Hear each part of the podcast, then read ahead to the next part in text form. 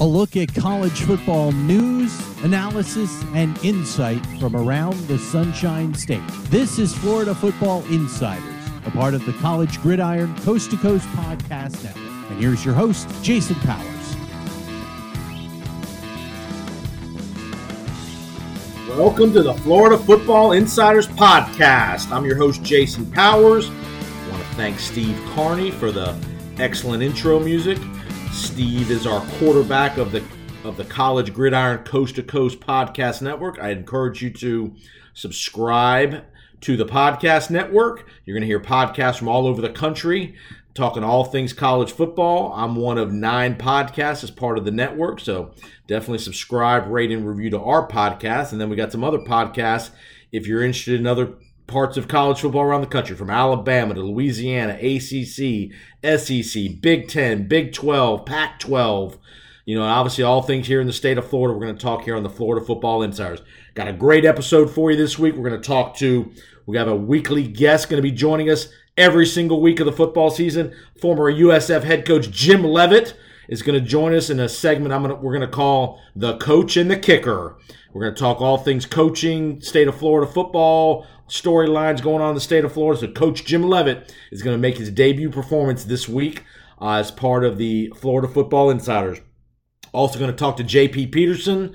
Uh, we're going to talk L S U, Florida State. And we're also going to talk to Matt Zemek. Matt's going to give us a preview of B Y U, U S F, as well as Utah, Florida. Matt's based out on the West Coast. Going to talk Utah and B Y U, give a little sense of the B Y U, those two rosters and what to look for in these games. We've got a good slate of games in the state of Florida.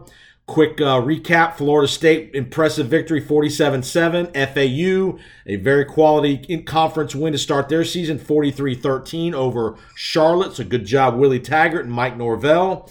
But again, big matchups this week in the state of Florida.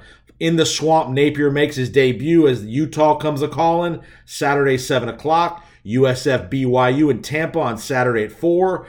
F S U, L S U, Sunday night, national T V, seven thirty. Miami's hosting Bethune-Cookman on Saturday.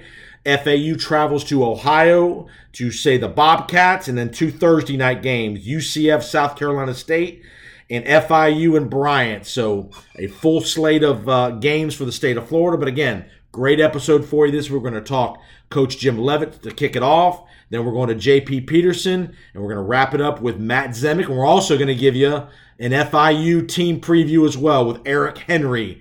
Eric's a co-managing director of Underdog Dynasty. So Eric's going to, me and Eric are going to break down the F I U Panther roster for you heading into the twenty twenty-two season. New coach Mike McIntyre, lots of changes in uh, in the F I U program. So we're going to break it all down with Eric Henry. So action-packed episode for you. Appreciate you finding us. Again, check us out. It's part of the College Gridiron Coast to Coast Podcast Network. Send us a tweet. We'd love to hear from you. At J P O Sports is my Twitter handle. Love to hear from you. Feedback, comments, and again, subscribe, rate, and review to the Florida Football Insiders. Enjoy the episode. Okay, it is with great pleasure. Welcome back to the Florida Football Insiders Podcast. We've got an awesome new contributor that's going to be joining the podcast this year, both the Florida Football Insiders and the Powers on Sports uh, podcast. We're going to kind of simulcast this segment of the episodes each week. We're going to call this segment The Coach and the Kicker, and we are bringing in Coach Jim Leavitt, former U S F head football coach, has been a defensive coordinator all over the country at several locations, has been a coach in the National Football League. Just a great career, storied career of forty-plus years in coaching. He took the University of South Florida to the number two team in the country in two thousand seven. He's won over ninety games as a head football coach. Unbelievable, great record at U S F. Again, he's coached all over the country. Uh, and, again, we are going to talk to Coach about lots of different things in the coaching world, uh, decisions coaches make in-game, recruiting stuff, uh, his career a little bit. But, but we're going to make this a great uh, segment throughout the college football year. So welcome to the podcast, Coach Leavitt. All right, Jason, let's go to work. I hear you. I hear you. Well, that's the theme of, of, of the episode. Obviously, your job as a coach has just started. All these coaches have been uh, busting their butts all spring and all summer to get to this point. Some of the coaches started last Saturday. Most everybody starts this week. just talk talk to the audience about the anticipation of going through all the spring drills, all the summer stuff, all the training camp practices to finally get to week one. Well, you want to win your opener. I mean, I remember when I, you know, I was the head coach in South Florida. I think, well, I don't know if we ever lost many openers. I think, I don't know if we lost any. Um, sure we did. Uh, I think we lost Penn State up there when Paterno uh, was there. Um, but we won most all our openers, and we made a real, um, we really focused on that. You know, it's, you want to, you want to come out well, and you want to come out, uh, you know, winning that first game.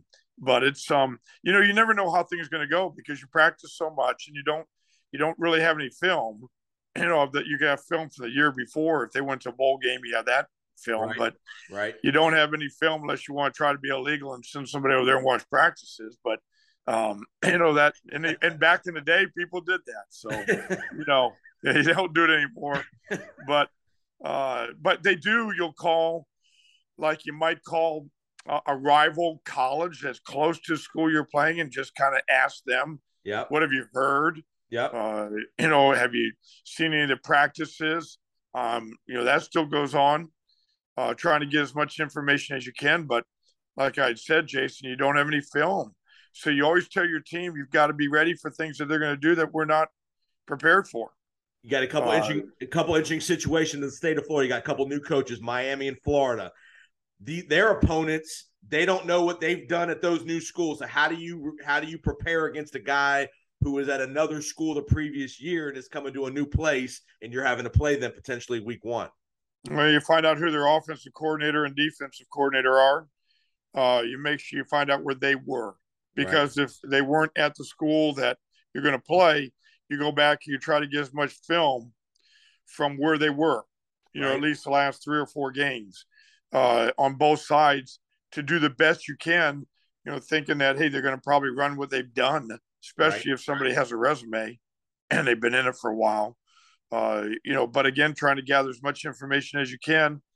And then you look at your head coach, his background and kind of what, what he's done, where he's been. Yep. Uh, you certainly can look at their personnel because, you know, and sometimes like it might be a quarterback that's a freshman and you got to go back and you got to look at high school tape. Right. And you, or junior college tape. And you'll show your players uh, maybe highlights of what they do. Can they, do they run? Do they, do they run the option? Is it a quarterback that's going to, you know, be a drop back guy?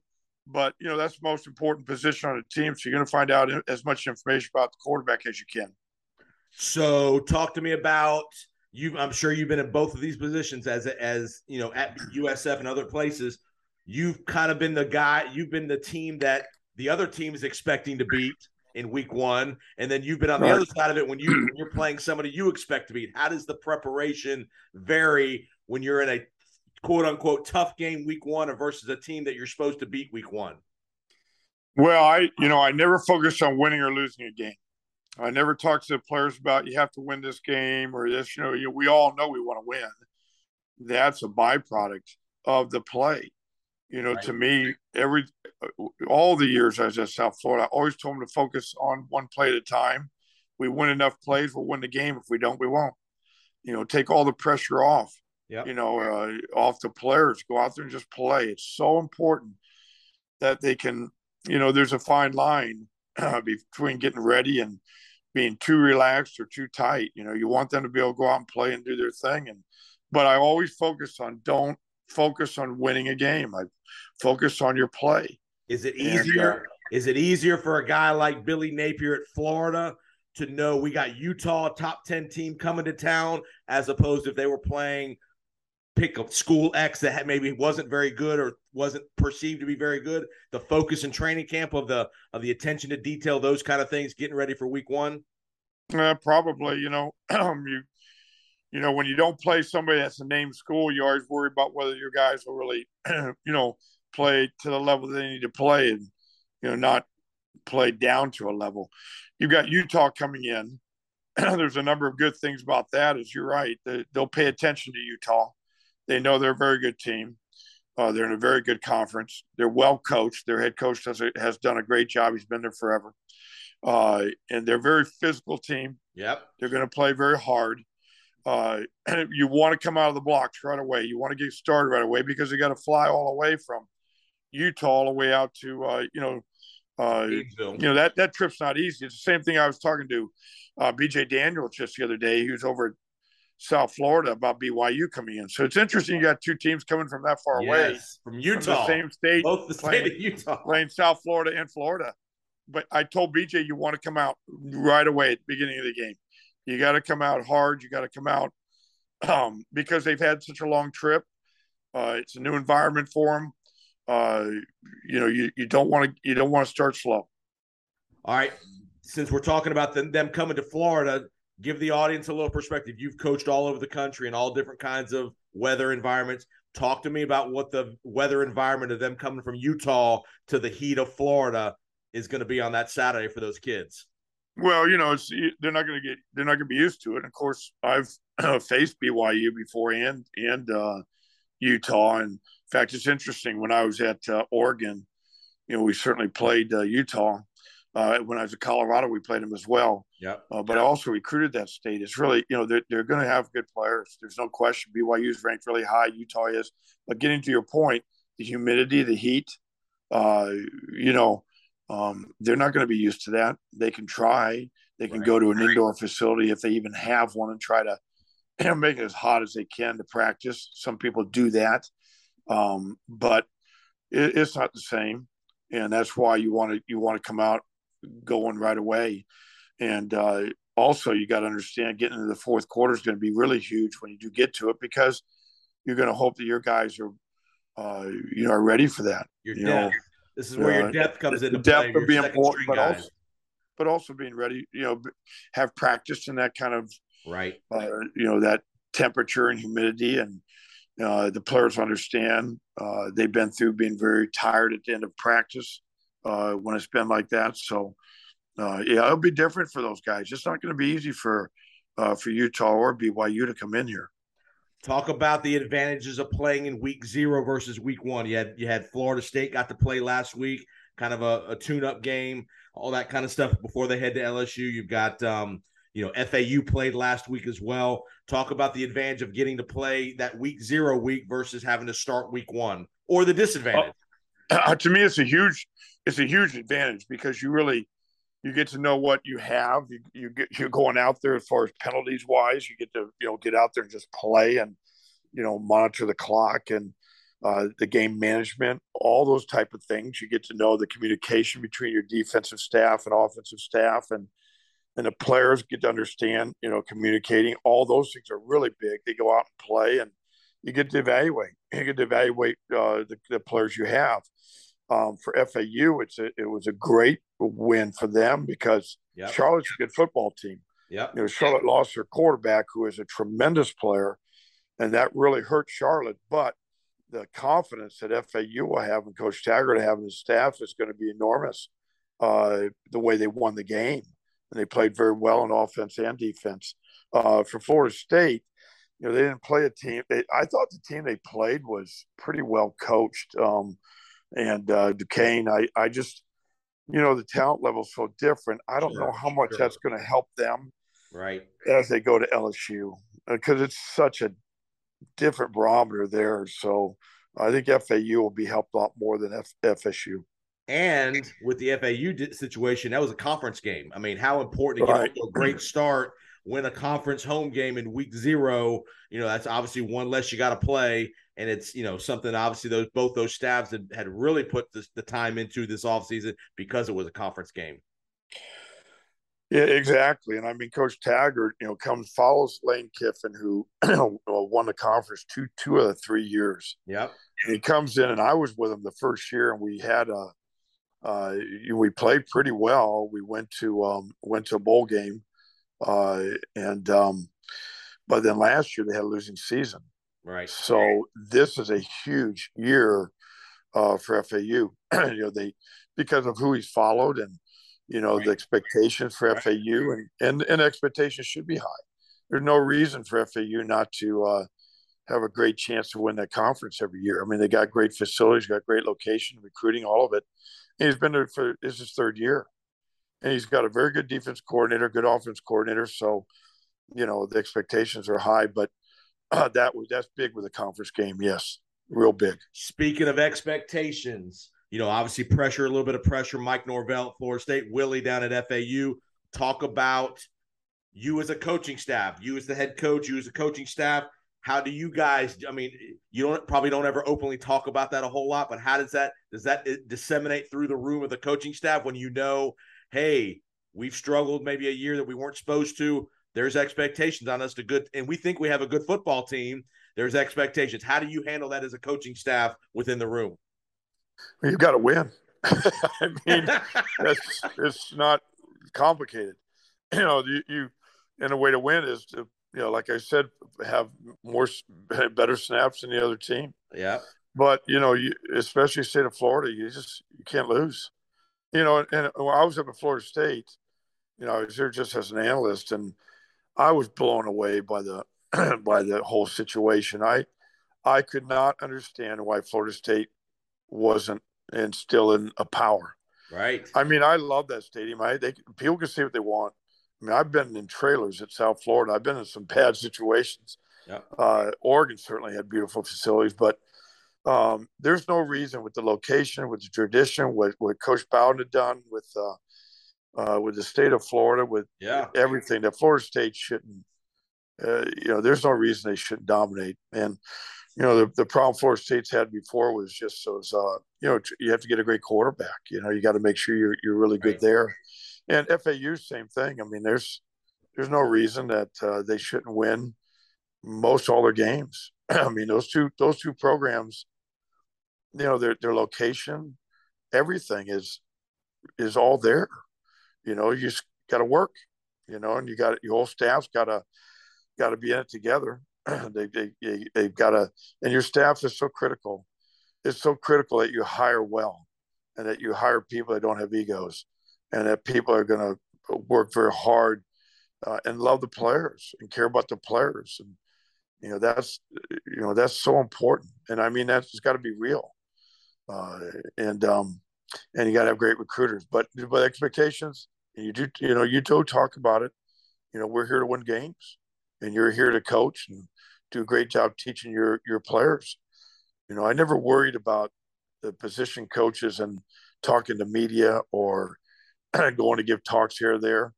You know, I said the bottom line is this: you got to teach and coach your player, your position group. If you don't do that, then we got issues. All the rest of the stuff I'll handle, you know, as a head coach. So, yeah, I mean, that's one, again, one of the great things we're going to try to do on this podcast with Coach Levitt each week is get into some of these littler things that maybe you don't, the the, the, the average fan doesn't realize is going on with the coaching staff, recruiting, all these kind of things. So we're going to try to get into all these kind of things, because there's all these un, undue pressure that, you know, we all think we, as fans, we all know what's going on inside of a co- program. We probably have no idea all the different challenges and all the different things that you guys as coaches have to deal with, whether it's within your own staff, with the players, with the university, with the community, whatever. There's so many little things that go into making a program good or mediocre or, or struggle. So talk about the hire at Miami with Mario Cristobal. I'm sure you probably have known know Mario a little bit and probably have some have had some dealings with Mario. You think he's going to be a good fit, and what's going to make him successful down there? Miami's kind of gone the road of bringing their old guys home, Mark Richt, Randy Shannon, now Mario. What's going to make it different with Mario that maybe wasn't with, with Coach Richt and uh, Randy Shannon? Well, the one thing good about Mario is he has passion for that area. He grew up there. He played at Miami. And, you know, I always felt like if you have that kind of passion for a job, that you're going to put your life into it, you know, and Mario will do that.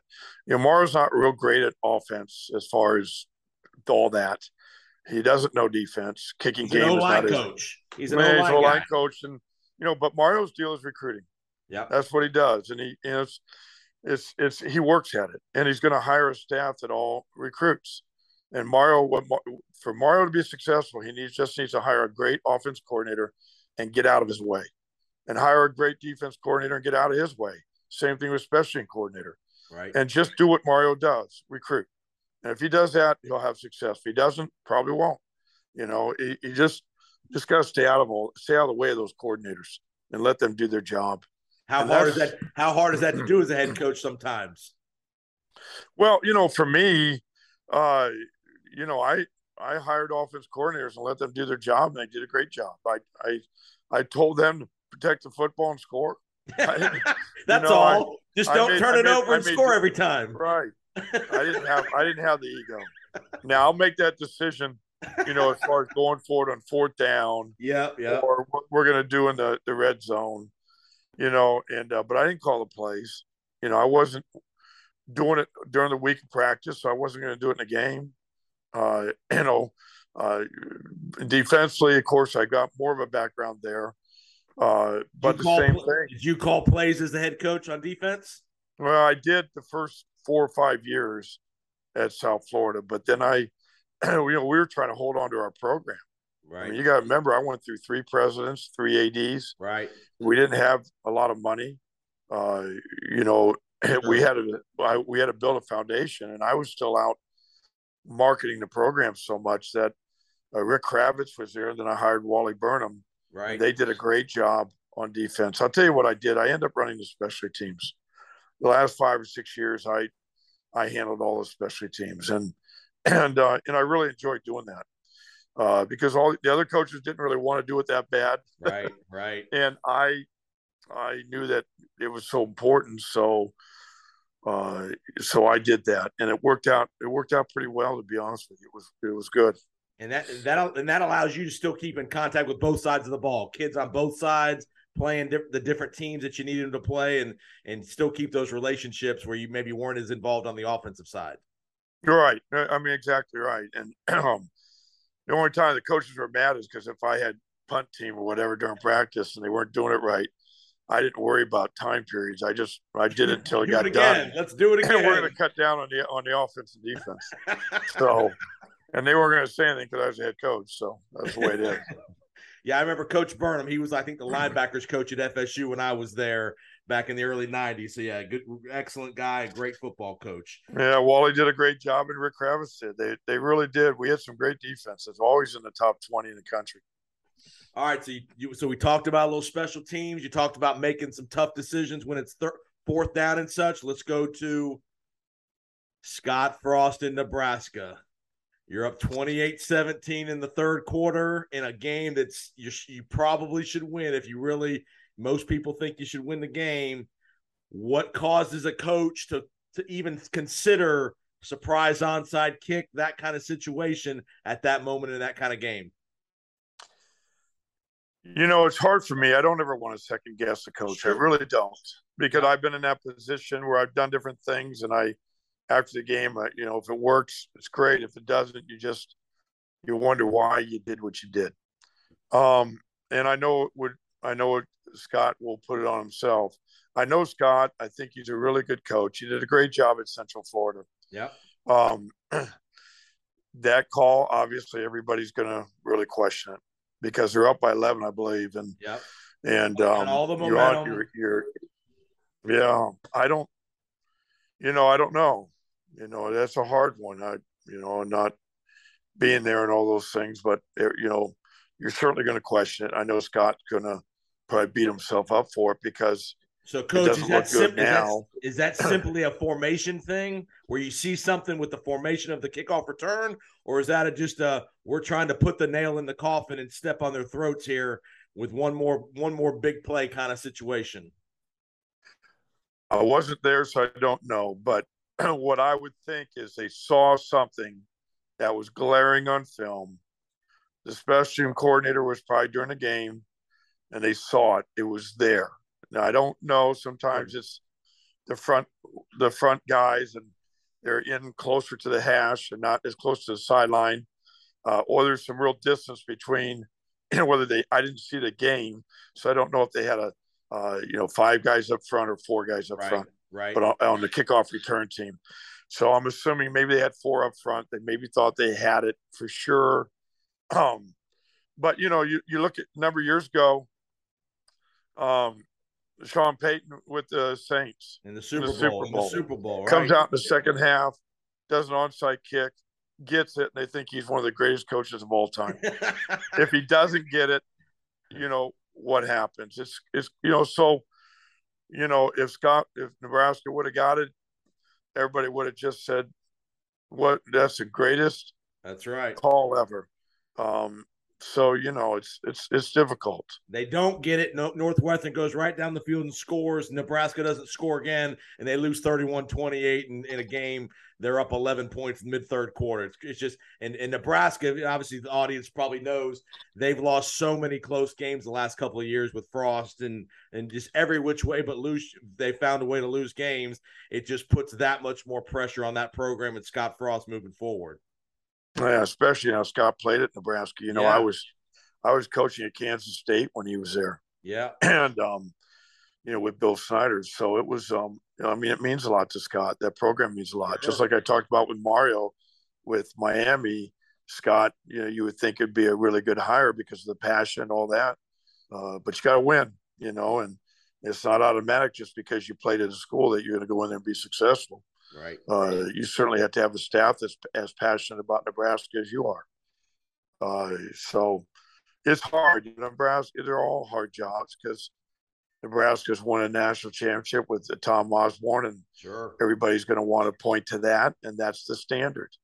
And Miami has a standard of winning a lot of national championships, and and that standard is the standard. When South Florida, when we were number two in the country, that became the standard. Right. The next year, when I was at South Florida, people don't realize we were tenth right. in the B C S. Right. You know, that's not bad either.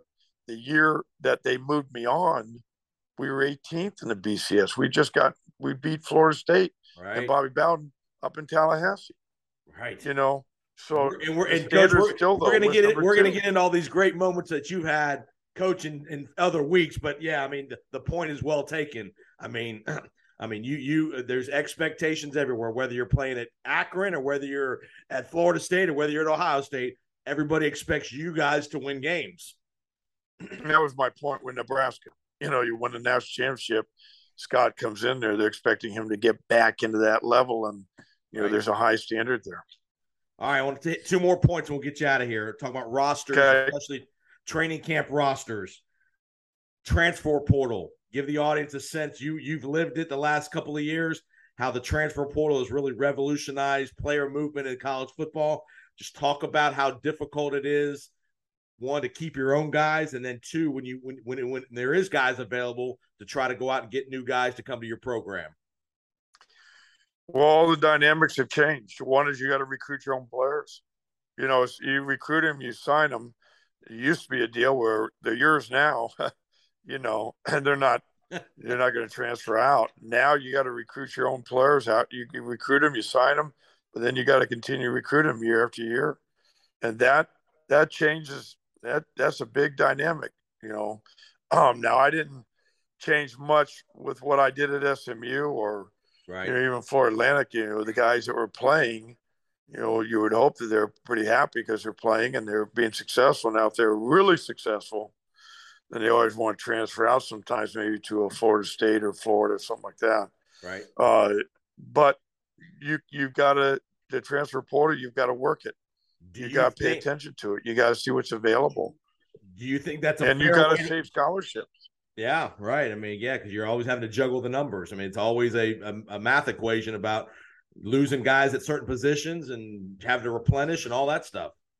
Well, you want to keep five or six or seven scholarships available, you know, uh, which takes away from high school players, right? You know, but you you you really need to. And then, you know, how much does it take away from junior college players? To me, it's just that much more work for the staff because you've got to recruit those high school players, and you can't slow down on that. And you got to recruit the junior college players. Still, to me, there's a uh, you know there's an avenue to get some really good players there.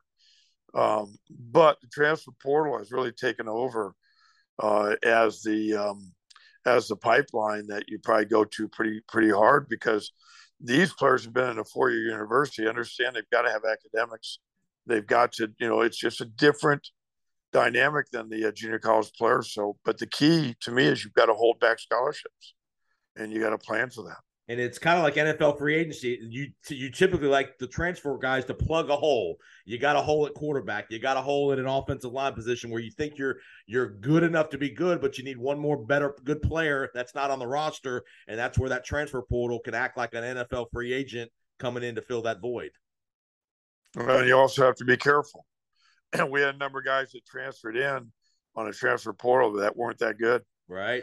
And then you had other guys that are really good. You don't, you don't want to make a mistake there. Uh, same with junior college players. You, you know, you always, you wonder why they're there. The transfer portal, you wonder, first of all, why are they transferring out? Right. And, you know, what's really sad is there, say you have two thousand players or three thousand players in transfer portal. Most of them do not find a home. Most of them wow. uh, move on and don't play again.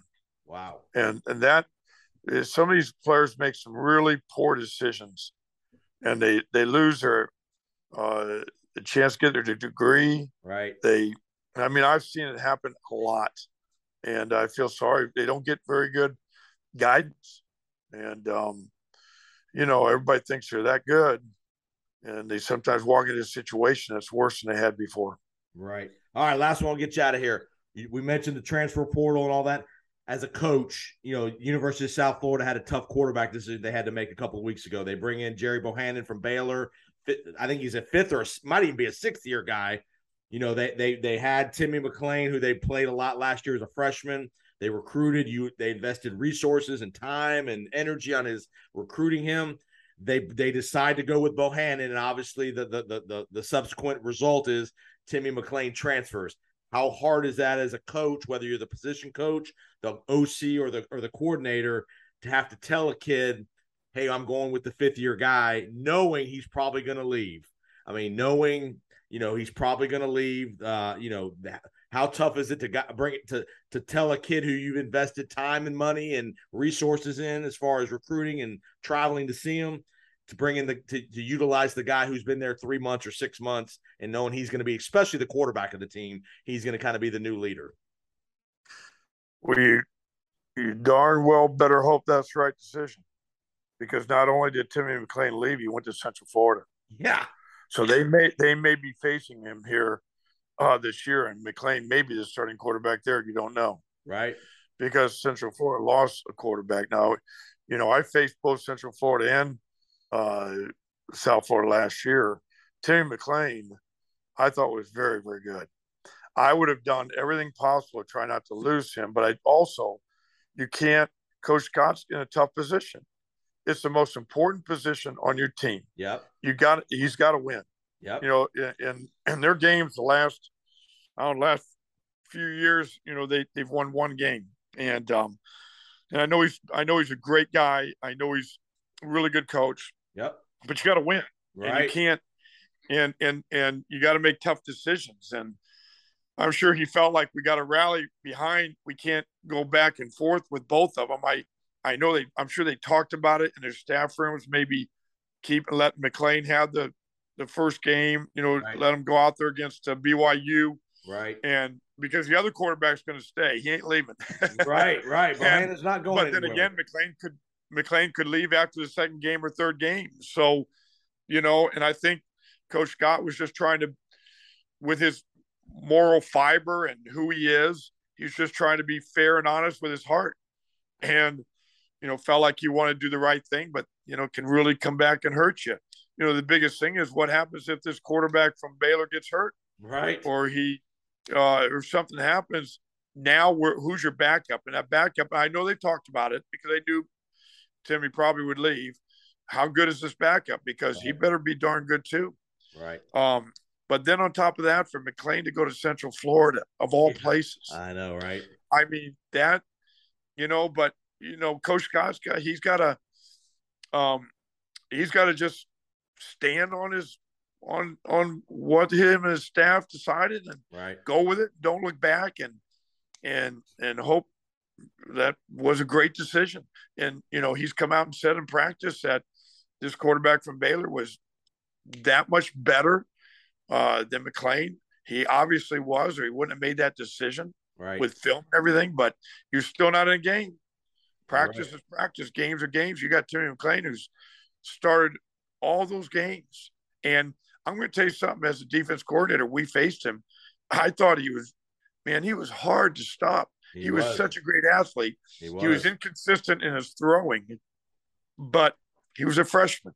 So I don't know. It's that, that's a hard, that's a hard one. that's a tough one for for Coach Cotner's staff. It really is. No doubt. That and this this decision could determine, I hate to say this, could determine the future. You know, again, if it doesn't work out, it will look real bad. If it works out and he wins a couple games that he shouldn't win, then it'd be a great decision. But again, that's why you that's why you guys are, are sitting in that chair, because you got to make those tough decisions. And like you said, you have to you have to be honest with yourself and the players. To, to the, and the players, they may not like it, but they'll probably respect it more if you're honest. And especially if the team knows so and so player is better than the next guy, I think that you, that you earn their respect as, with the roster when you make those hard, honest decisions.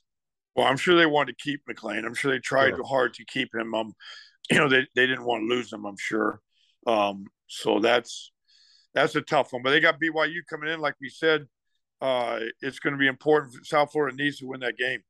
They play Howard the next game, which right. Larry Scott, who played for me, is the head coach there. Okay. Uh, they should win that one. But then they're on the road, Louisville, on the road, Florida. They're on the oh. road, Houston. They're on the road, Cincinnati. Yes. I mean, they've got some tough games, and they do not want to lose that B Y U game. Can Can Florida beat Utah Saturday night in the Swamp? Yeah, sure, certainly. You know, that's, that's going to be hard for Utah coming in there. And there's going to be so much hype. Right. With, you know, the new coach. I, you know, I don't know the new coach at Florida, so I don't have a background with him. But, you know, certainly he did a, a good job where he was, or he wouldn't have gotten the job that he has. Uh, but Florida's Florida. You know, you you can't lose a game. you know, I mean, it's, that's that's another deal.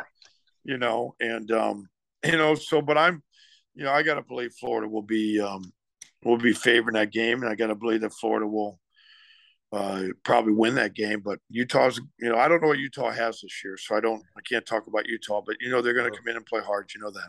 Well, the great thing is, Coach, we have somebody coming on right, right after you that's going to talk Utah and B Y U roster.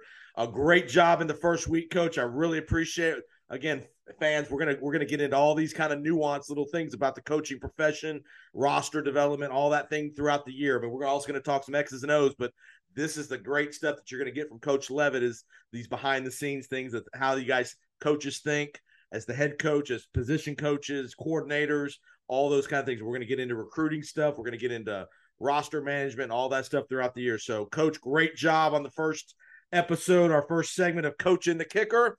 And look forward to seeing you, look forward to seeing you next week. All right, Jason. All right. We'll talk to you later. Have a great week, Coach. Okay. Bye-bye. Now a word from Titan Home Lending. Are you in the market for a new home as a first-time home buyer? Do you want to upsize your current living situation, or maybe even downsize? The kids are gone. You want to downsize to a condo, townhouse, or a smaller home? Reach out to me at Titan Home Lending.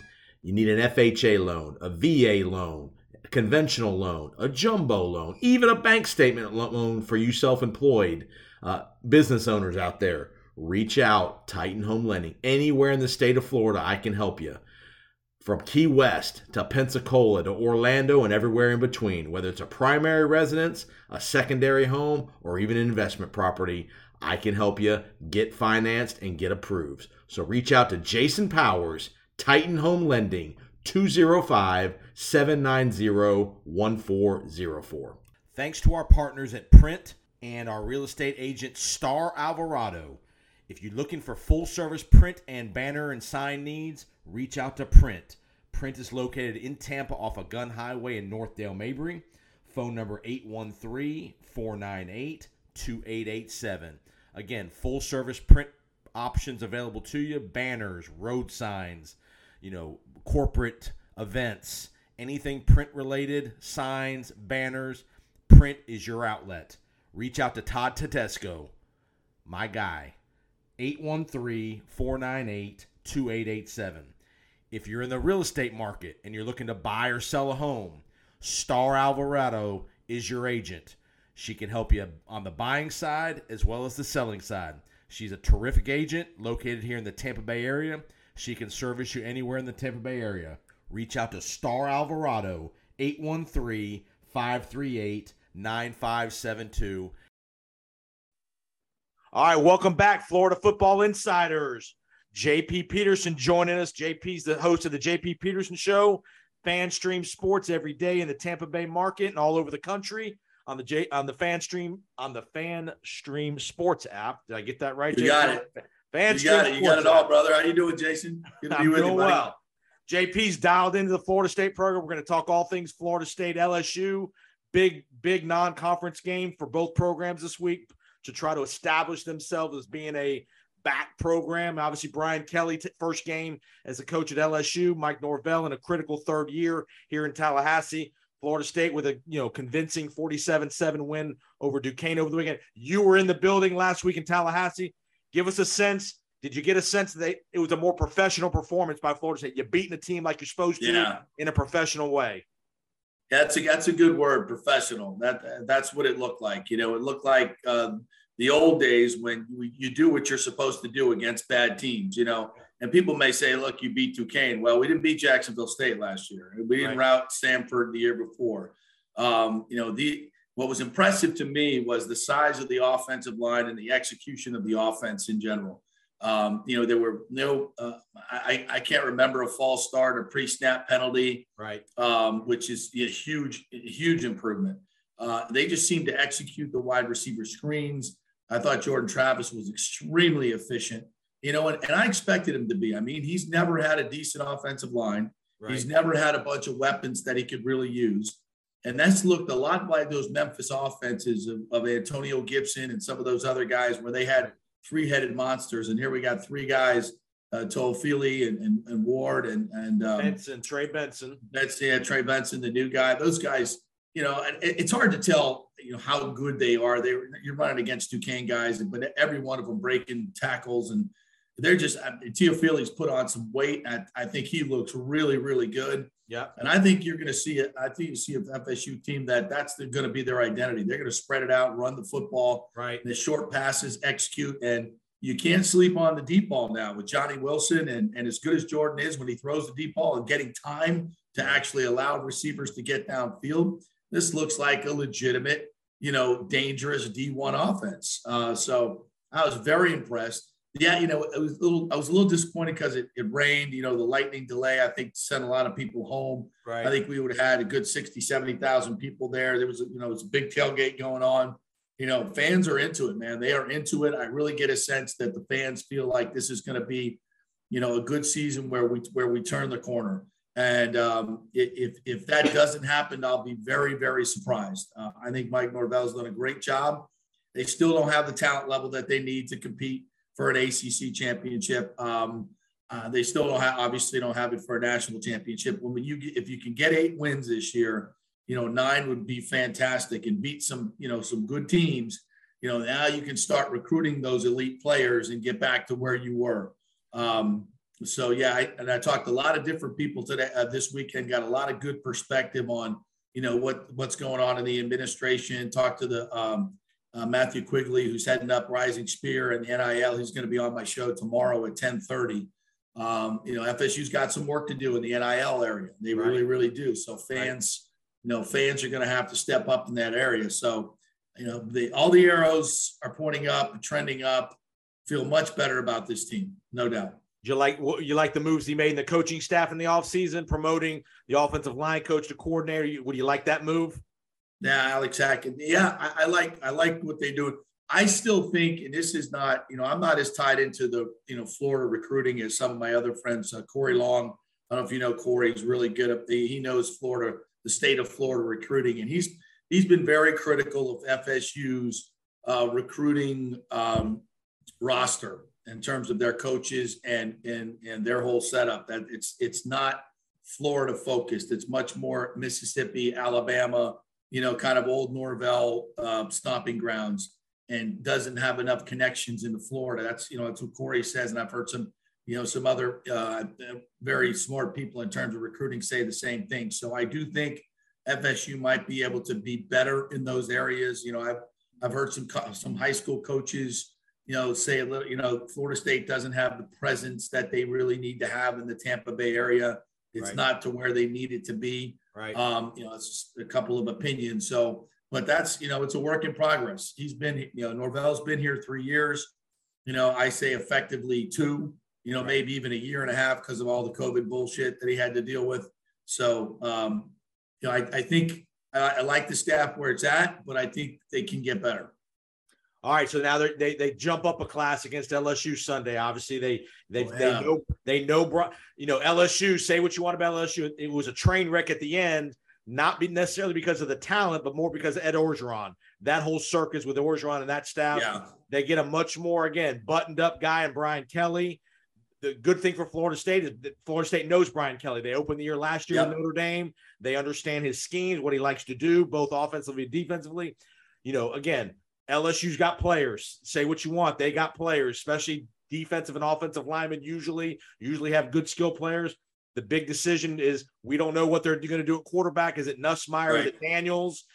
He's not going to tell you till game day. What do you just a, a quick, what do you think of the L S U roster going into this game? Well, I think they're in flux. You know, I don't think there's any question about it. Um, you know, Brian Kelly's a good coach, and I think he's going to win there. Um, but it's going to take some time. And I think a lot of what he does and the culture that he's trying to uh, inculcate there is foreign to what L S U's been used to. I think it's going to take some players some time to buy in. Um, talk to a couple of people in Louisiana, and that's kind of the feel I get. It, and, and so how does this work for them? The first game, Um, in, in, you know, there's going to be a lot of friends and family there for these players. I know they want to show out, but I just, you know, it, it, it F S U's already played a game. L S U has not. That's a big advantage. Yep. I just think, you know, I, I think this is a good spot for F S U. I really, really do. It's not going to be like a, a home game. Um, I think it's probably going to be about sixty forty right. uh, fans wise, but you know, I, I, I think this is a good spot for F S U. I, I, I don't, I'm not going to sit here and guarantee a win.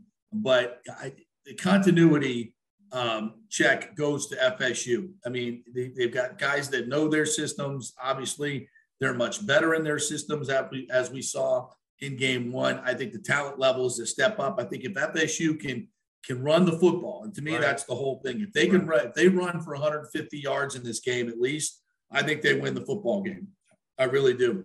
Um, and, and, you know, the old adage, you got two quarterbacks, you got none. So, and here's Brian Kelly, and, you know, putting in a new system and trying to get two quarterbacks ready. Uh, good luck with that. Good luck with that. You can have all the, you know, skilled players you have, and L S U's still very talented.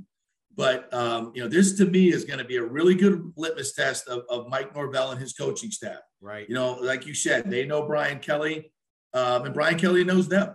Uh, but these L S U players don't exactly know the, the scheme. It's going to, it's going to take, and this is a chance where I want to see Mike Norvell out coach Brian Kelly. I want to see them get some scheme advantages, get some guys open, execute some big plays, and, and make it happen. You know, if you're, if you're F S U, right, you, you want a signature win of this season early on, right? You, you S E C, you know, people are, don't know that L S U is going to be in a little bit of flux. So I, you put this one on the board, um, get a big win down there. And then, you know, if you can beat Louisville the next week, you know, you're oh, off and oh. running. Hell, this team started oh and four last year, right? Right. Um, you know, this is, this would be huge to get this win. I, and I think more even for, for the players' confidence, you know, swag is so much of college football, right? You know, young kids, it's an emotional game. You want to go in there, you beat an L S U team in that environment on a Sunday night. That's the only game on. National man. T V audience. You got it all. You, you got are, it all. And you are the show Sunday night. And this is Florida State's brand. It's out there. It's on a, you know, Labor Day weekend. You could not, honestly, for Mike Norvell, you could not draw up a better spot from them, really, to go win a game, put your brand out there, and start rolling again. It's, you know, it's, you could not ask for a better situation. A beatable team. Um, that people, a brand in L S U that people think is one of, still one of the upper echelon teams, yep. and all those other things I mentioned, the, the advantages they have, you know, it's, to me, it's a, it's a great setup. Don't blow it. Don't blow it. You got a great opportunity here. Don't blow and again, it. And this is the time, if you're Norvell in year three, you're tired of moral victories. You can't right, keep losing right. close games. You gotta, you gotta win one or two of these big matchups. Again, beating Wake Forest ain't a big deal. I mean, it's a big deal, but it's not. You got to beat a right. national brand, and this is your chance. Recruiting-wise, a great opportunity. It's, it's a classic Southern uh, ba- regional battle. You're going to be fighting for some of these kids this time next year, transfer yep. portal kind of kids. So this is a big spot for Norvell. And, again, you want to win the game, but you can't go out and get beat thirty-four to twenty. You got to get oh, – no. You're going to lose. This has got to be a late fourth quarter loss if you're going to lose the game. Yeah, and, you know, I, I love the fight in this F S U team that we saw last year. You know, I think that gets better this year. I think the culture has changed dramatically yep. from the Willie Taggart era. Yep. So again, this is a, this is a perfect spot for them. And you know, I want to I want to see I want I want to see some explosiveness too. You know, that Florida State is all they built their brand on on you know Bobby Bowden trick plays, the riverboat gambler, uh, you know, and then you know Jameis Winston and and the, the big names, Jalen Ramsey and. And uh, Dalvin Cook, these are these Derwin are superstars. James, those guys, yeah, Derwin. You know, this is you know, branding is big in college football and N I L, and and don't forget about this. You know, Florida State is auditioning for the Big Ten yes. and the S E C. Right. You know, you go out there and get your ass kicked, and there it's it's going to be kind of like, oh, they just don't have it anymore. It's this, it's just not, it's not going to happen. Right. Uh, you, you'll and, and even if you go, even if you come back and win eight games this year. You're not going to have the national spotlight like you have on Sunday night to build, to recoup your brand in front of the nation. That's how important I think this game is for them. No doubt. All right. So it sounds like you're going to, you're going to be in the building Sunday night. Yes, sir. You and your, you and your son are going to be there. That'll be a fun yeah, weekend um, trip. So uh, yeah, we got, this is, I get to play a fan this weekend. No, no work obligations for me. We're, you know, fifteen rows up on the twenty-yard line. Nice. Uh, bringing my girlfriend and Cullen's bringing his girlfriend. We got a weekend in, in uh, Bourbon Street, and, and uh, so it's going to be. It's it, it, we got tailgate parties lined up. A lot of friends to see. This is going to be like uh, you know, back in the nineties, uh, we spent a lot of time in New Orleans. The, the nineties and the two thousands, and Sugar Bowls and and, and different different ball games in, in New Orleans. We spent a lot of time there, so I, I got a lot of uh, we got a lot of catching up to do at Pat O'Brien's and all the other haunts. So I, I don't uh, want I don't want to see you on no TikTok videos on Bourbon Street now. You never know. I just don't want to get carjacked. That's, that's my goal for the right. weekend. Right. I mean, everybody, everybody's getting carjacked in New Orleans. They're down like fifteen hundred police officers. It's like anarchy out there. So uh, you might have to bring a small arsenal just to protect the party, but. Um, yeah, it'll be, I, it'll be a it'll be a busy weekend with all the L S U people in town too. So it will be a yeah. fun weekend. Yeah, it's it, it it should be fun. Looking forward to it. Awesome, man. Tell everybody where they can find you online and Showtime and all that good stuff. Yeah, we're on every day from ten to twelve, two hours. Tampa Bay sports centric uh, conversation. A lot of Bucks, a lot of Rays, a lot of Lightning, and a lot of college football. We talk more college football, I think, than any other local show.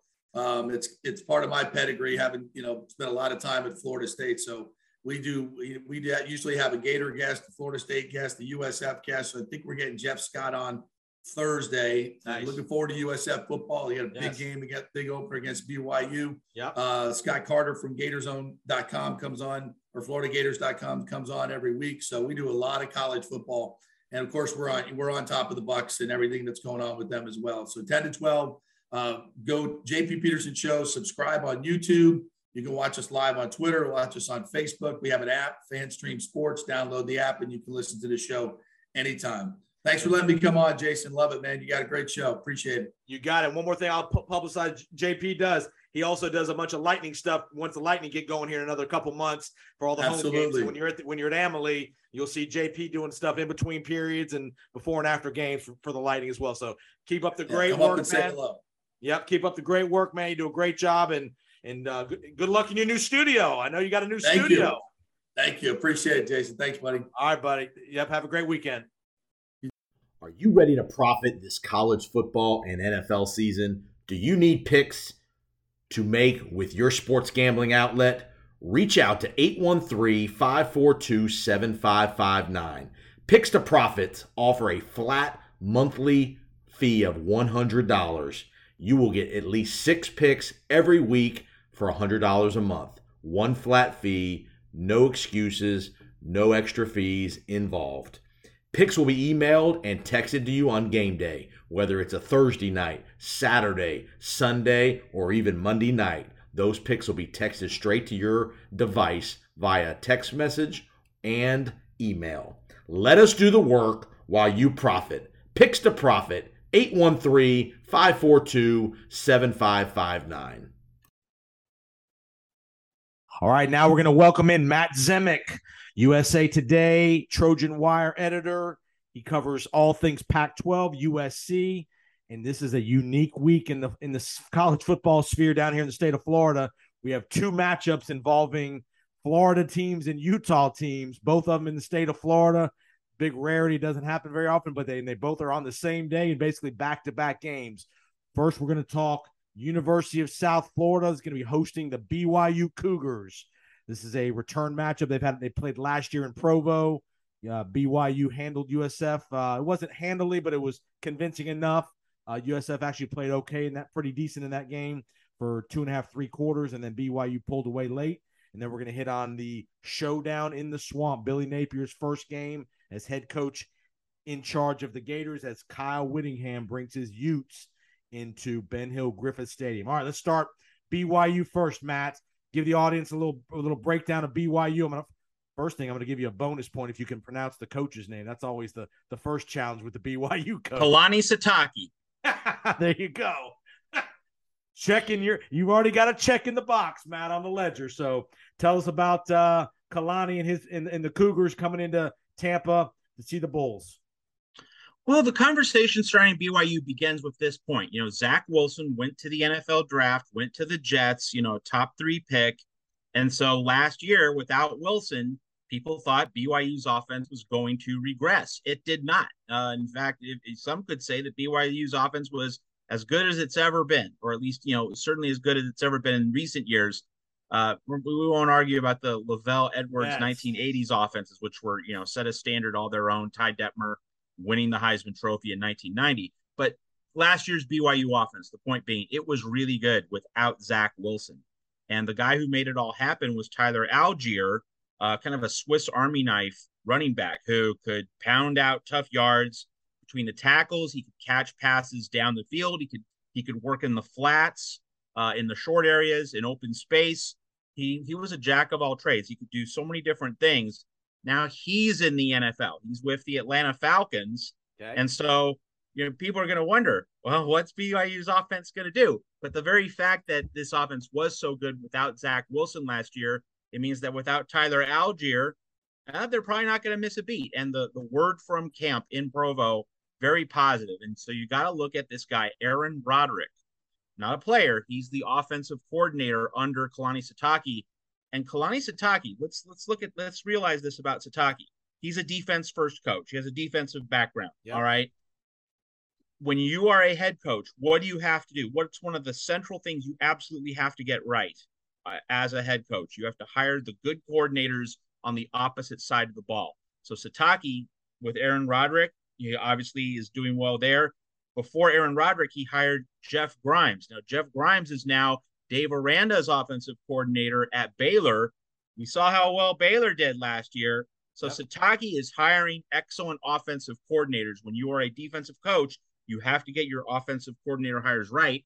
We saw out here in the West what happens when a defensive coach, you know, a coordinator gets promoted to head coach and then hires a terrible offensive coordinator. We saw that at the University of Washington, where Jimmy Lake, you know, great defensive guy, he hired John Donovan as his offensive coordinator. No one else wanted John Donovan on the market, and Washington tanked. So Kalani Sitake, he's hiring the right offensive assistant coaches.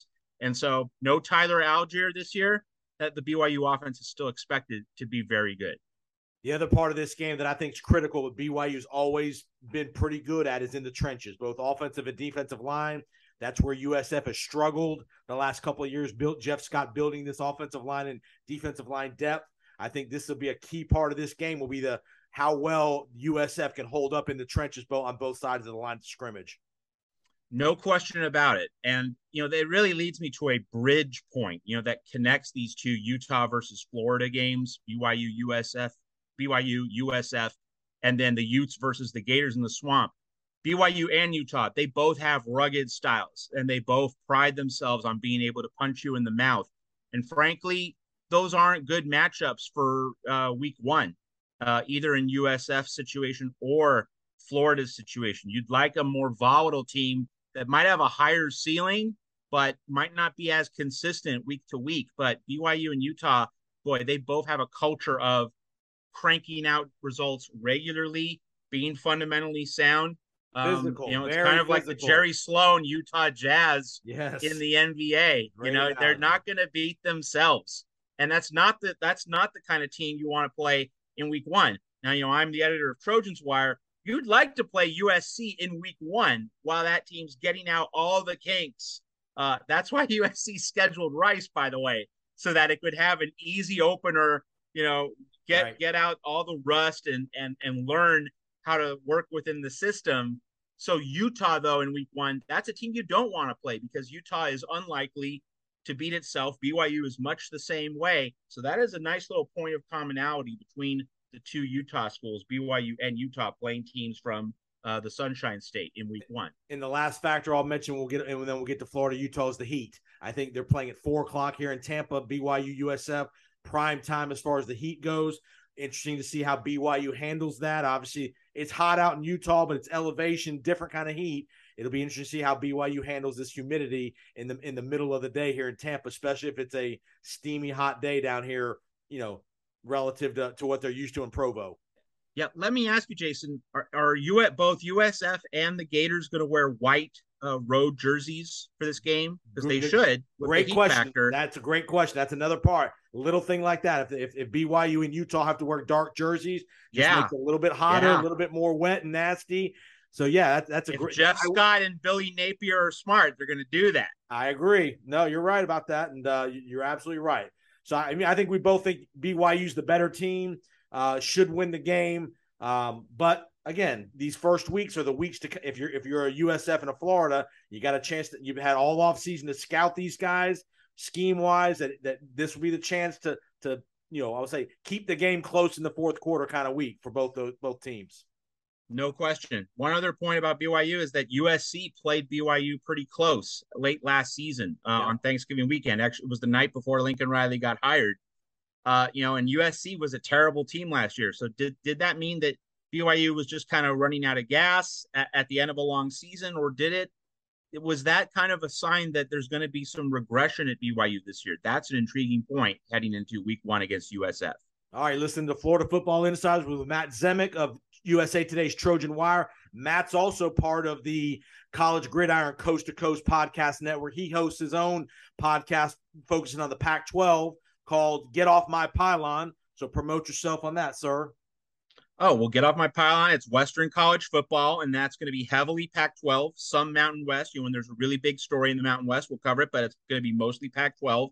And, of course, Utah, along with the U S C Trojans, whom I cover, and also Oregon, just playing Georgia. Right. So, like, we're going to have, in week one, we're going to preview Oregon, uh, Georgia. We're going to preview Utah, Florida on our Get Off My Pylon uh, podcast, uh, you know, as well as U S C, especially when the Trojans play bigger games than Rice uh, later this season.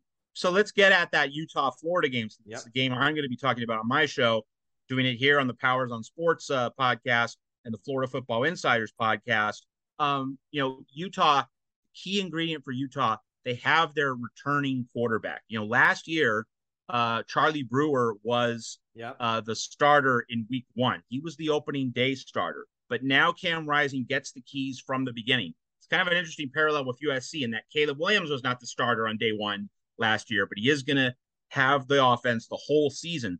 So anyway, with Utah, Cam Rising being the starter, knowing that he's the man going into the beginning of the season, you know, that should increase Utah's upside, because if Cam Rising had been the quarterback the whole way last year, Utah probably doesn't lose the San Diego State game right. for sure. Might not have lost a, a, a, a one or two other games along the way, but, you know, Utah's record would have been better if Cam Rising was the opening day starter and he had been able to lead that team uh, from start to finish. So the fact that Cam Rising's there and he knows exactly what to do within Kyle Whittingham's system, within offensive coordinator Andy Ludwig's uh, scheme, you know, that that's really important. And, you know, Florida doesn't have that same advantage. Now, Billy Napier, I think, you know, he's set up to be a really good coach, have a great tenure at Florida. I mean, he's already doing what Dan Mullen has not done, and that is recruit Yep. at a higher level. And that's only going to get better for Napier and the Gators as we go along. But in week one of his first season, you don't have that established coach-quarterback relationship at yep. Florida.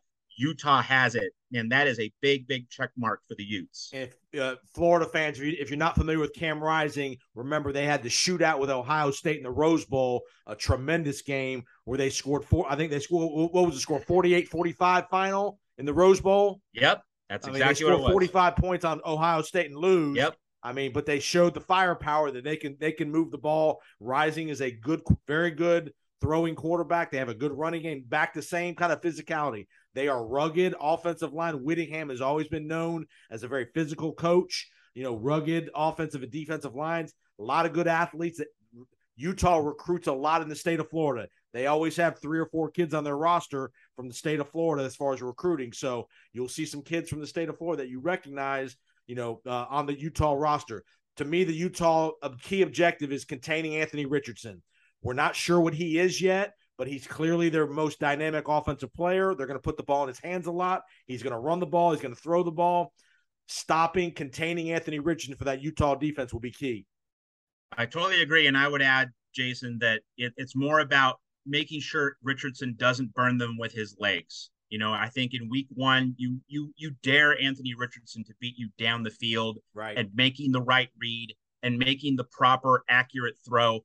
Where where in a week one situation, you know, as a defense, you know, coming into the season and where you might just see some rust, some occasional lapses, you know, you just blow some containment on the edge, or you you allow a, a running lane and Richardson can scoot for sixty yards. I mean, he's certainly capable of doing that. So if I'm Utah, you know, I play conservatively. I just make sure that the pocket is contained and Richardson doesn't have running lanes with which to operate. And Florida's issue is probably going to be depth. I, I know they've got good play. Their their top twenty-two guys are probably p- pretty good, you know, relatively comparable to Utah, but it's the depth and the ability to, to, con- to consistently, again, implement a new system where these Utah players have been in this Whittingham-Ludwig system for, for multiple years now. They know what they're doing. Uh, and, and so that, it'd be interesting what the, the that part of the factor, how that factors in. Last point, we'll get you out of here. Um, the game is sold out. Just announced the game is sold out in the Swamp. You'll have ninety thousand plus at the Swamp. You're going to see, in my opinion, guaranteed lock. You're going to see Billy Napier pull some tricks out of the bag in his first game. Trick play, fake punt, something along those lines to get that Florida crowd into the game, get that, that atmosphere rocking, because he probably realizes that they're undermanned a little bit, that they got to do a couple things. And one, to get the excitement level of the Florida, the Gator Nation back. They, they've been in they've been in doom the last couple of years with Mullen. You know, they're gonna Napier's gonna pull a couple things out of the hat here in this first game, national T V, to get the uh, to get the you know just to get confidence of his program back. Totally agree, and I would just say he better do it very early, right? Because you, if you if you're down seven nothing immediately, yep. you know the uh, the trick factor or the surprise factor goes down. He needs to do it as soon as possible while it's still zero zero or even three zero. Can't can't wait too long to hold on to that trick play. So you, it sounds like you like Utah here. I do. I think the game. I don't is, think it's a blowout. I think Utah by like I'd say like thirty-one twenty, something in that realm. I think it's definitely a game going to the fourth quarter. I think Utah will have enough to get through, but I think this is definitely a game in the fourth quarter. If you're gambling on this game, I I say either bet Utah minus the number or Florida on the money line. I don't think the point spread is going to come into play. I think Florida is either going to win the game in an upset or Utah is going to win by seven to ten points comfortably uh, in, in the game. So great work, Matt. I appreciate it. Appreciate you being part of our uh, of our Gimme Five segment where we talk. We're going to talk about the opponents. We're going to kind of limit it to five minutes to, to keep things moving. Great work. I know, I know you're going to be focusing on all things Pac twelve, U S C, but again, great knowledge base on the Pac twelve teams, and look forward to uh, checking in with you throughout the year. Great to be with you on Florida Football Insiders, Jason. You got it. Good luck with Get Off My Pylon. Hoping I, some, Birdie says that there might be a guest appearance by Mister Powers on the pylon this week. Who knows? We'll see. Have a great week, Matt. All right? Thank you. Okay, welcome back. We are talking all things F I U Panthers, and no better person to talk F I U Panthers, and then with the co-managing editor of Underdog Dynasty. He covers F I U on a daily basis. He also covers Conference U S A, hosts a Conference U S A podcast, and he's also, which is very interesting to me, is a Biletnikoff Award voter, which which uh, recognizes the nation's best wide receiver in college football every year. So I want to welcome Eric Henry to the Florida Football Insiders podcast. Thanks for joining us, Eric. Not a problem, Jason. Always a pleasure to uh, hop on with a fellow, uh, you know, Tampa guy. You know, it's always uh, even better. Yeah, I, I found out you live in Tampa too, so that's even double the double the pleasure. Absolutely.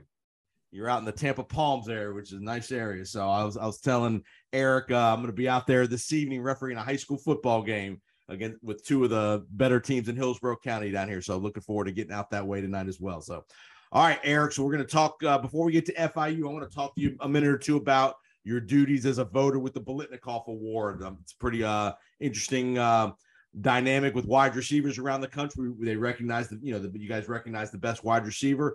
Let's talk about four or five guys that are kind of on your radar as we head into the twenty twenty-two season of wide receivers. You know, a couple names I'll mention, and then I know you're going to mention a couple names. You got Jordan Addison out at U S C. He's the big transfer from Pitt. You got Njigba up at Ohio State's going to be going to get a lot of attention.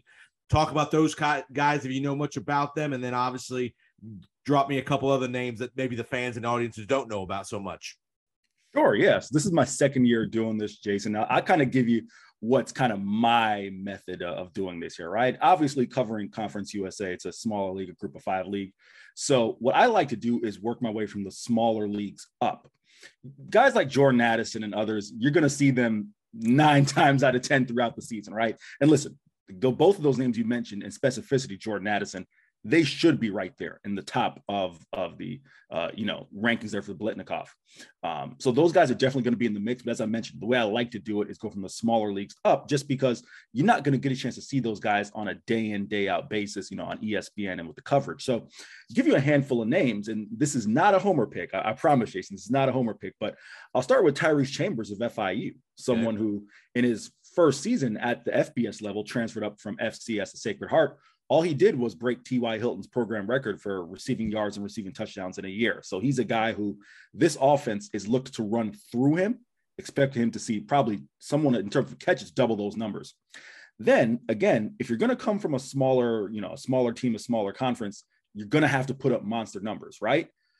Look no further than Western Kentucky. Last year, their quarterback Bailey Zappi set the N C double A mark for passing yards and passing touchdowns in a season. And as a result, they had a ton of receivers. Three receivers go over fourteen hundred yards. Wow. I don't, I don't think they're going to have as many guys go over fourteen hundred yards just because they don't have as much talent. Uh, Mitchell Tinsley's moved on to Penn State. Ja, uh, Jarrett Stearns, excuse me, is in camp right now at the Tampa Bay Buccaneers. Yep. Uh, and they have a, another player as well who transferred out. So I'm going to give you a name to keep an eye on. That's an Oregon transfer in Daywood Davis. As I mentioned, three guys over fourteen hundred yards. Daywood Davis had almost eight hundred yards receiving. So that goes to show you where they were in terms of passing proficiency. That same offense is back this year. So I would expect his numbers to be somewhere in the fifteen, sixteen, seventeen hundred yard range. Wow. And then the, the last guy I want to have you keep an eye on is from U T S A, another surging group of five program at a Conference U S A. Zachary Franklin, he's someone who had ninety catches for eleven hundred yards last year, and that offense is going to look to be even more pass-heavy with the loss of Sincere McCormick, who was one of the top rushers in all of the nation the past two years. Expect them, as they're kind of working through the run game a little bit, bringing in an Arkansas transfer to pass the ball a little bit more, and I think he should easily be a hundred-catch guy and somewhere around fifteen, sixteen hundred yards as well. Now, and one of the cool things about Group of Five schools, as opposed to maybe some of the other Power Five schools, they get lots of catches. These guys at Group of Five schools, they're easily over one hundred catches a year. The, the, the, the really good players there. You know, the Stearns kid you talked about, which we know with the Buccaneers, who's who's turning some eyes with Buccaneer training camp.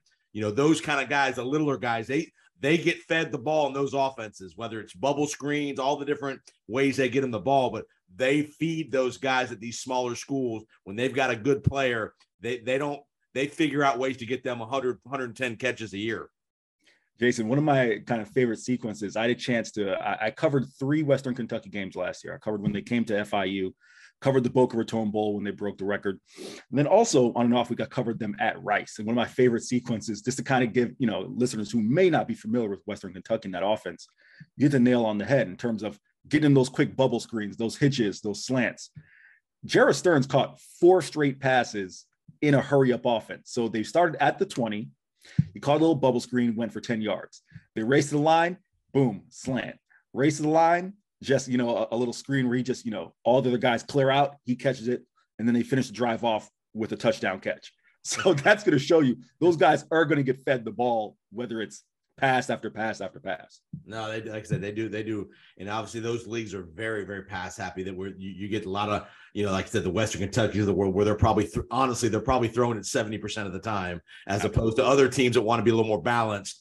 If they're going to, these, these smaller programs, they'll throw the ball as much as they have to, to do what they got to get done. All right, let's get to your F I U Panthers, who you cover on a day-to-day basis. Brought in Mike McIntyre, new coach this year. Um, you know, they were they struggled big time last year, one and eleven, uh, had a bad run. The Butch Davis thing kind of ended a little ugly with some of the things going on there with Butch, um, and, and some of the comments he made about the program and the commitment and all that stuff. We'll, we won't worry about a whole lot of that.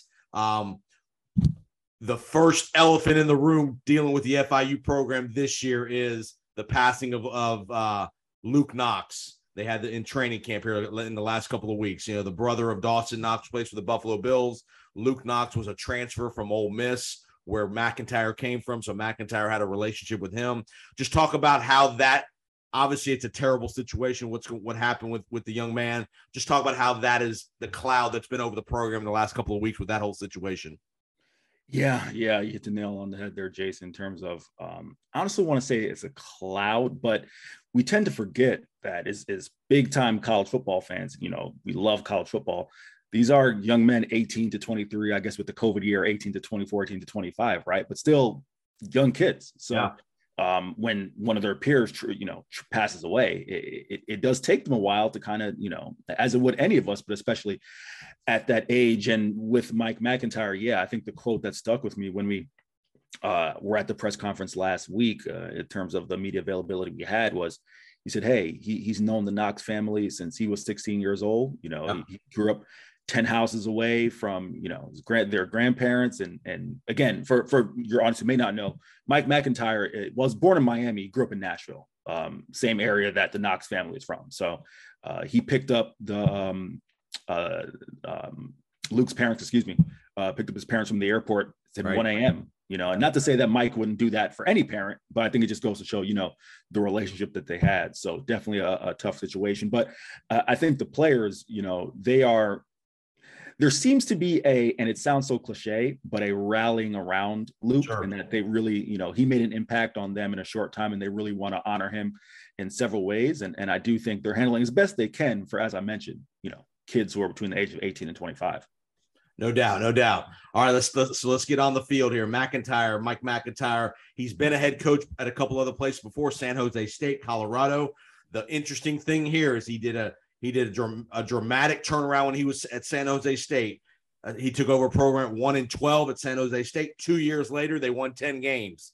He took over Colorado, who was really struggling. A couple years later, they'd won ten games at Colorado. So he's shown the ability to do this. Um, in his past. So that, that's a great thing for him. I mean, like you said, he's got connections in Miami, which will help with the recruiting. He's got S E C connections, which will help in the transfer portal, those kind of things. So I think he he's kind of the perfect guy to bring in for a situation that that needs an overhaul. Yeah, yeah, undoubtedly. You know, when the announcement of Mike McIntyre was made as head coach, um, there was a bit of consternation in South Florida because there were some names with South Florida ties, uh, Tim Harris Junior, James Coley, you know, a couple other guys who either grew up in Miami or were Miami high school coaches. And they really, some of the F I U fan base really wanted one of those guys. But I think for all the reasons that you mentioned, we're seeing why A D Scott Carr chose Mike McIntyre. This wasn't just a situation where it's, hey, we need a new coach. We need a new voice. We need some new X's and O's. This was a situation where you have a program that lost forty-one players by the time the spring wow. started. Wow. Between transfers, going to the N F L, leaving football, et cetera. This was building this thing from the ground up. That may have really been too much of an ask for a first-time right. head coach, right? right? So you bring in someone like Mac, Mike McIntyre, who did it a similar situation in San Jose State, you know, not a traditional Um, college football area, you know, a non-traditional student population there. Same yep. thing at F I U. And then he goes yep. to Colorado and does the same thing. So, and when you talk to Mac, he talks about saying, hey, when I took this job, I knew it was going to be more than X's and O's. It's going to be going out there and meeting that booster, or going out there and, and meeting that donor, or meeting that fundraiser or whatnot, or, you know, talking to the booster club, trying to build this thing from the ground up. So uh, in that sense, I do think that's proven out as a show, at least, you know, about a, uh, less than a week from the season, why that's been the right hire. And in terms of on the field, as you mentioned, definitely a lot of connections. I think one of the biggest uh, strategies for them in terms of recruiting has been this. They know that they're not going to get the four and five star recruit immediately out of South Florida or out of Florida in general. But, and as they've already done, bring in a handful of these guys. As we know this, living in Florida, uh, it's one thing to say you want to go to Syracuse or go here or go there, right? And it's yep. another thing to wake up in January and it's six degrees and you're suddenly missing Florida. Yep. They've got a handful of those kids who, you know, left Florida for a Northern Power Five school and then realize, hey, this might not necessarily have been what I wanted. And they've come back this year. And some of those guys are going to contribute immediately, immediately, excuse me, in year one. And the other great thing is that, you know, not that you want to live in the transfer portal, but you're in a great spot. We're at Florida, Florida State, Miami, Central Florida, U S F. If you got a kid that's maybe not performing up to up to his potential as a second or third teamer there, he probably would have a pretty good opportunity to go play at F I U pretty early in his career if he decided to make a change. Un- undoubtedly. I mean, I do think, and listen, uh, you can look at programs like U C F and U S F. They were built off of those types of players, right? Players who realize, hey, we might not be playing immediately, might be a third stringer, might be an upperclassman, and it's not necessarily getting the reps that they wanted. Come on down to, you know, quote unquote, the lower league, and they've had success. So undoubtedly, that'll be a factor as well. No doubt. All right. So F I U, the last eighteen, couple stats before we get into the offense, last eighteen games, one in seventeen in the last eighteen. Sacks last year, they they only they allowed forty-one sacks. only only f- created fourteen, so a three to one ratio of giving up sacks to getting sacks. They they lost the time of possession by almost seven minutes a game, which just puts a brutal uh, impact on your defense. So, all right, let's, uh, let's let's let's go offense first. You and I, before we did this, we were talking about the Q B battle. Coach McIntyre is going to be announcing a Q B here pretty soon, down to a couple guys. You got a Duke transfer, Gunnar Holmberg, Holmberg, and then you got a Tampa kid, Hayden Carlson, the kid who's out of the Tampa Bay area, battling for the job. What do you what do you sense is the way that they're going to go with the quarterback situation? Yeah, yeah, Jason. It's been a three-way race, actually. I'll throw in another name, Grayson James, a kid, a highly touted kid out of the Dallas-Fort Worth area, okay. a former three-star recruit. But yes, Hayden Carlson, a name that we may be familiar with as guys who live in Tampa, is the son of Jeff Carlson, certainly, you yep. know, played for the Buccaneers, noted football analyst in this area. Yep. And Gunnar Holmberg. Gunnar was the primary starter at Duke last year, started nine games. You know, I'll say Duke is uh, on uh, the lower end of the Power Five program. Yep. So, you know, it wasn't necessarily a great record on, on the field, but uh, Gunnar is a guy who can move. He can use his legs. He can certainly, you know, kind of get out there and, and, and kind of create plays in that way. And the big thing that they're looking for in David Yost's offense is get the ball out of your hands quickly. You talked yep. about the sacks.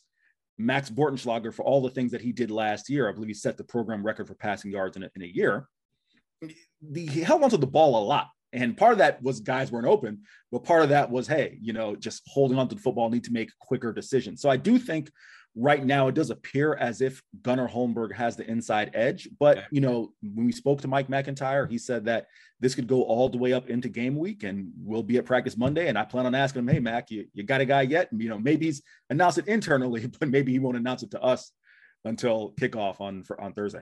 And the other thing about this entire roster this year, it's a new coaching staff, so everybody's going to get opportunity. If things aren't, even if they name a starter, no matter what position it is, if a couple of weeks into it, the, the guy's not doing well, they're not going to be afraid to make a change and give another guy an opportunity because they they they are looking for players. Whether, again, everybody's slate's clean with a new coaching staff in theory, so it'll be interesting to see how much how much leash that, no matter what position it is, how much leash these guys all get at their different, the, the, the incumbent starters get. So, all right, wide receivers. You know, not a good running game last year. Running game really struggled. Offensive line's got to get better. Just your general thoughts about the offense, couple thoughts about the offense going into, into twenty twenty-two.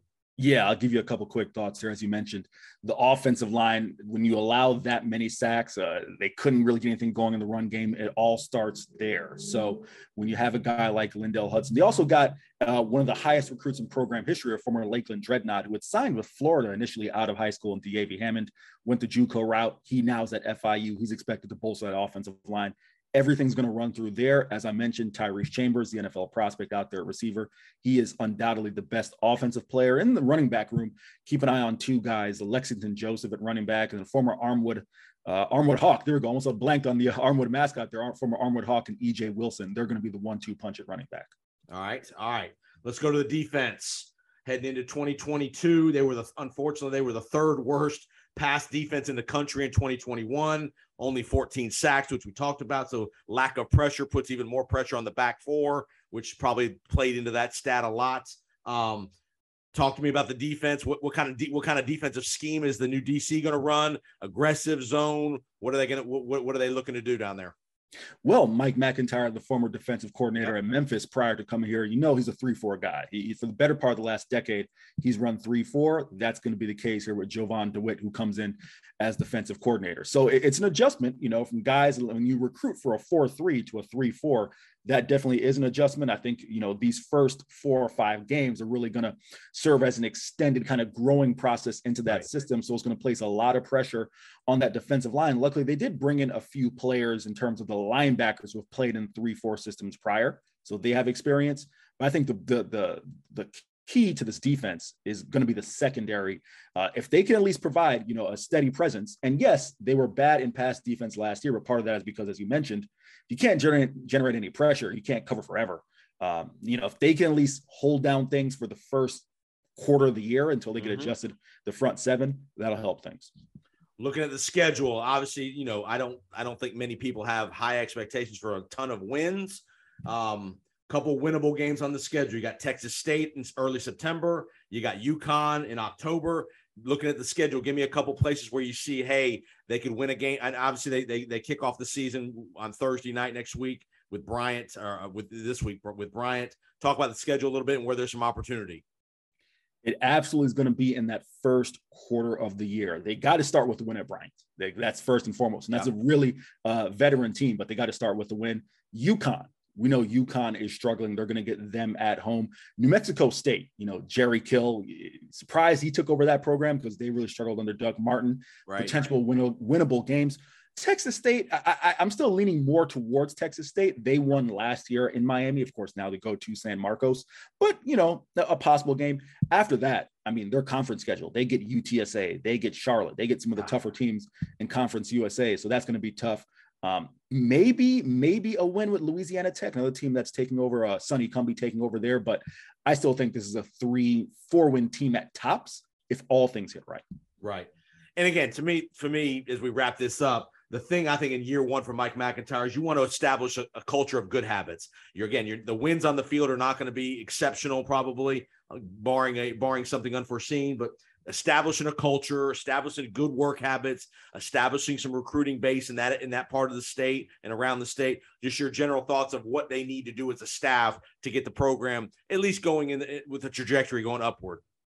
Again, I think you hit the nail on the head. This year is the foundational year. As I mentioned, when you lose forty-one guys, yep. there were, you know, walk-ons being added to this roster as recently as the beginning of fall. So it's just going to be a matter of replenishing the roster. This is a very, very underclassmen heavy roster. So getting those young guys who have not played at this level, getting them experience. And then again, if you can at least, as you mentioned, you haven't won a lot of games in a while, get a few wins here or there and build some confidence. That to me is a success heading into year two. And I think, and I think you're going to see from the administration that they understand this is probably a four or five year project to build this thing back up. I mean, F I U's had some, had some good teams and some good runs, you know, with Butch Davis, maybe they were trying to st- step a little bit out of their lane a little bit, given the given the, the surroundings with Miami, F A U, and those kind of things. But build, you got to build this program slowly. Does the fan base and the in the in the in the boosters understand that, or do they have the mentality of we want to be good today and hell hell hell bent whatever we t- got to do to do it? What is the fan base reality? Do they understand? Do they, I th- do they understand where they're at? That's a, an iffy question. I think you have a fan base that they're willing to extend a leash because they understand, um, A, new coach, new A D, they weren't happy with the old regime. That'll buy them a year. But just to be transparent with you, you have a lot of, if you look at F A U, U C F, U S F, they all have had much more success in roughly the same period of time as F B S right. programs than F I U that has had little to no success in twenty-one years. So I do think after this year, that leash could get short.